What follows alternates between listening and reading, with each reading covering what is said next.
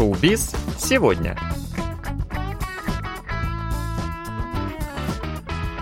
Доброго всем четверга! В эфире программа «Шоу-биз сегодня», где мы знакомим вас с последними новостями корейского шоу-бизнеса. У микрофона Илья и Джонни, за режиссерским пультом Аня.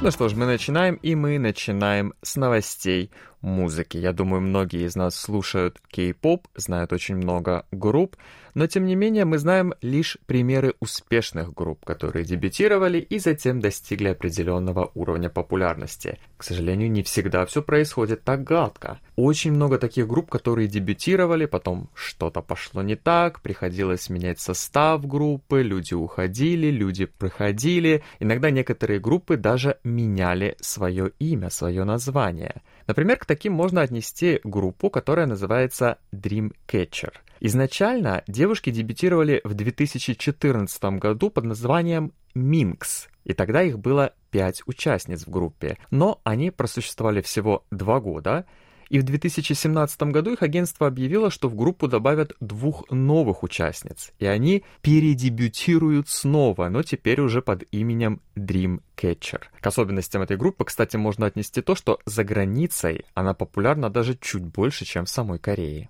Менее драматичная, но все же не такая веселая история постигла и легендарную группу Суньошиде. Изначально, когда они дебютировали в 2007 году, в группу входило 9 участниц, и именно этим составом они достигли успеха и признания. Э, первой из группы ушла американка с корейскими корнями Джессика в 2014 году. Да, там была не очень красивая история. Больше Джессика к группе никакого отношения не имела и в целом в Корее свою карьеру не продолжала. Еще позже трое из оставшихся восьми участниц не продлили контракт с агентством SM Entertainment и ушли в другие агентства. Таким образом возникла группа OGG, в которую вошли только участницы, которые остались в СМ.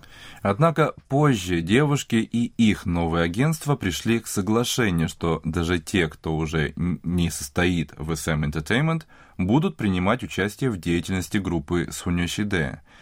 Таким образом и стал возможен их новый альбом, который вышел несколько недель назад. Те, кто следит за кей-попом, наверняка знают такую мальчуковую группу, которая называется Beast – они дебютировали в 2009 году, и тогда их было 6 человек. Но в 2016 году их контракт с их агентством Cube Entertainment закончился. Группа распалась, однако молодые люди хотели продолжать свою музыкальную деятельность.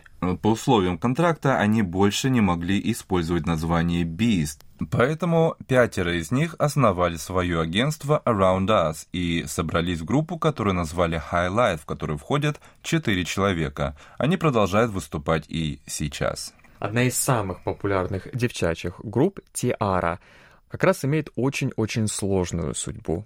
Изначально в ней дебютировали шесть участниц, это произошло в 2009 году. Однако уже через год, в 2010 году, их стало семь. В 2012 году их стало 9, в 2013 году их снова стало 7, а с 2017 года, а с 2017 года в этой группе всего 4 участницы. Поэтому можно сказать, что группа на протяжении всей своей карьеры испытала очень большие изменения. Группа, кстати, является прецедентом того, как артисты могут выиграть в суде у собственного агентства. В 2017 году у участниц истек контракт с их агентством MBK Entertainment, однако им через суд удалось отстоять свое право использовать имя группы Тиара и дальше. Несмотря на такие пертурбации, группа, конечно же, была очень популярна, хотя со временем ее популярности падала. Все же постоянные изменения в составе участниц не идут на пользу популярности группы.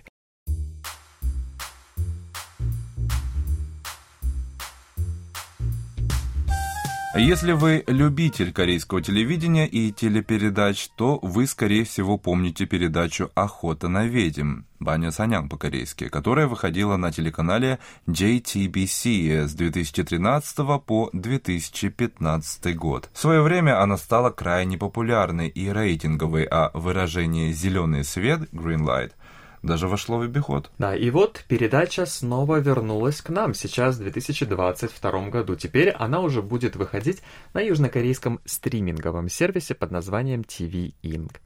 Она выходит с другими ведущими, но все тоже самой полюбившейся всем телезрителям темой. В свое время она стала самой первой передачей, где обсуждались отношения между полами, между парнями и девушками. Такая немножечко 19 плюс передача. В то время, в 2013 году, как сказал Джон, таких передач на самом деле было немного. Даже, наверное, можно сказать, что их не было, поэтому она стала очень популярной. Разумеется, в 2022 году ситуация несколько иная. Тема отношений, в том числе и интимных, больше не является абсолютным табу. Довольно большое количество самых разных телешоу касаются данной темы в том или ином виде. Много подобного контента и не только на телевидении, но и в интернете. Тем не менее, ожидания как от телешоу у этой передачи, конечно же, есть. Из старых ведущих там остался только Шиндоноп, но остальных всех поменяли. Если раньше это было четверо мужчин, примерно всех одногодок, то теперь всех подобрали примерно по возрасту. Шиндонопу уже за 50, тех, кому за 40, представляет Ким И На.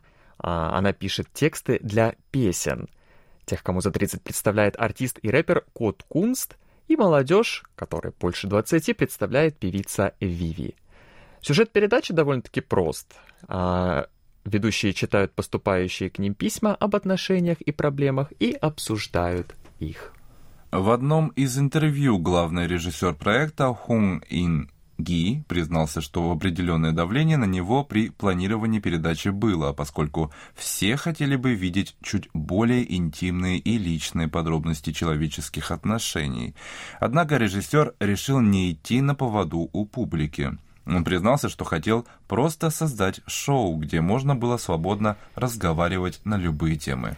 Единственное, что где сразу режиссер прочертил красную линию, это насилие. Об этом говорить совершенно не будут, будут говорить только об отношениях.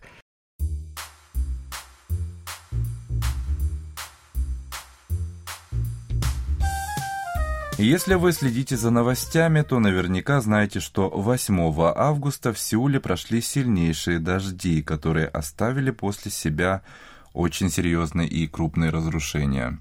Имеются погибшие и пострадавшие. Тысячи человек потеряли жилье и пострадали от удара стихии.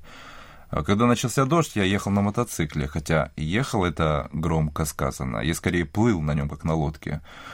В том районе, где живу я, больших разрушений, как на Каннаме, не было. Плюс мой дом находится на склоне горы, поэтому стихийное бедствие обошло, к счастью, меня стороной.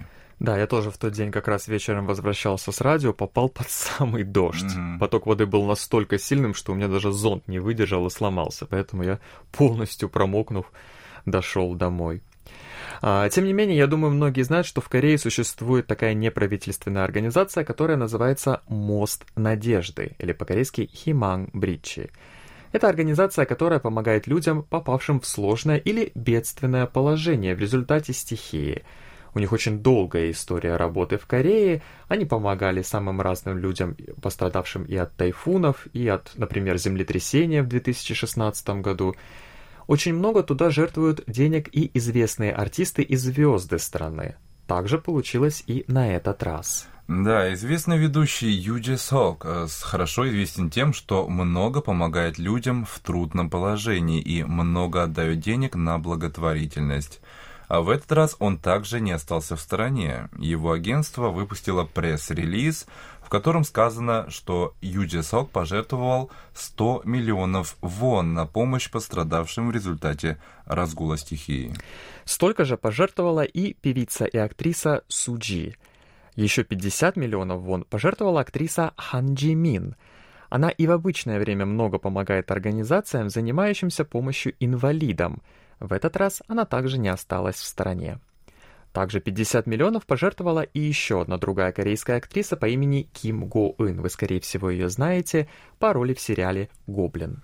Актер, ставший популярным благодаря своей роли в суперуспешном сериале «Странный адвокат Уйон У Канг Тэ О», также пожертвовал 20 миллионов вон. Об этом сообщило его агентство. Кроме того, стало известно, что фонд помощи пострадавшим от прошедшего две недели назад наводнения также небольшие суммы перечислили такие звезды, как Ким Хэ Су, Лим Сиван, продюсер и глава агентства JYP Пак Чинем и другие. На самом деле это очень хорошая культура и хороший пример, который подают звезды простым людям. Надо отметить, что корейцы в целом довольно хорошо относятся к пожертвованиям и довольно много их делают, в том числе и вот как мы сейчас видим, в помощь пострадавшим от стихии. Мы искренне надеемся, что деньги помогут людям, оказавшимся в беде.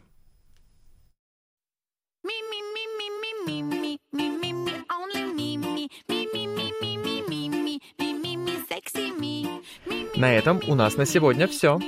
Мы будем держать вас в курсе самых последних событий из мира корейского шоу-бизнеса каждую неделю. Поэтому оставайтесь с нами. Увидимся на следующей неделе. Пока.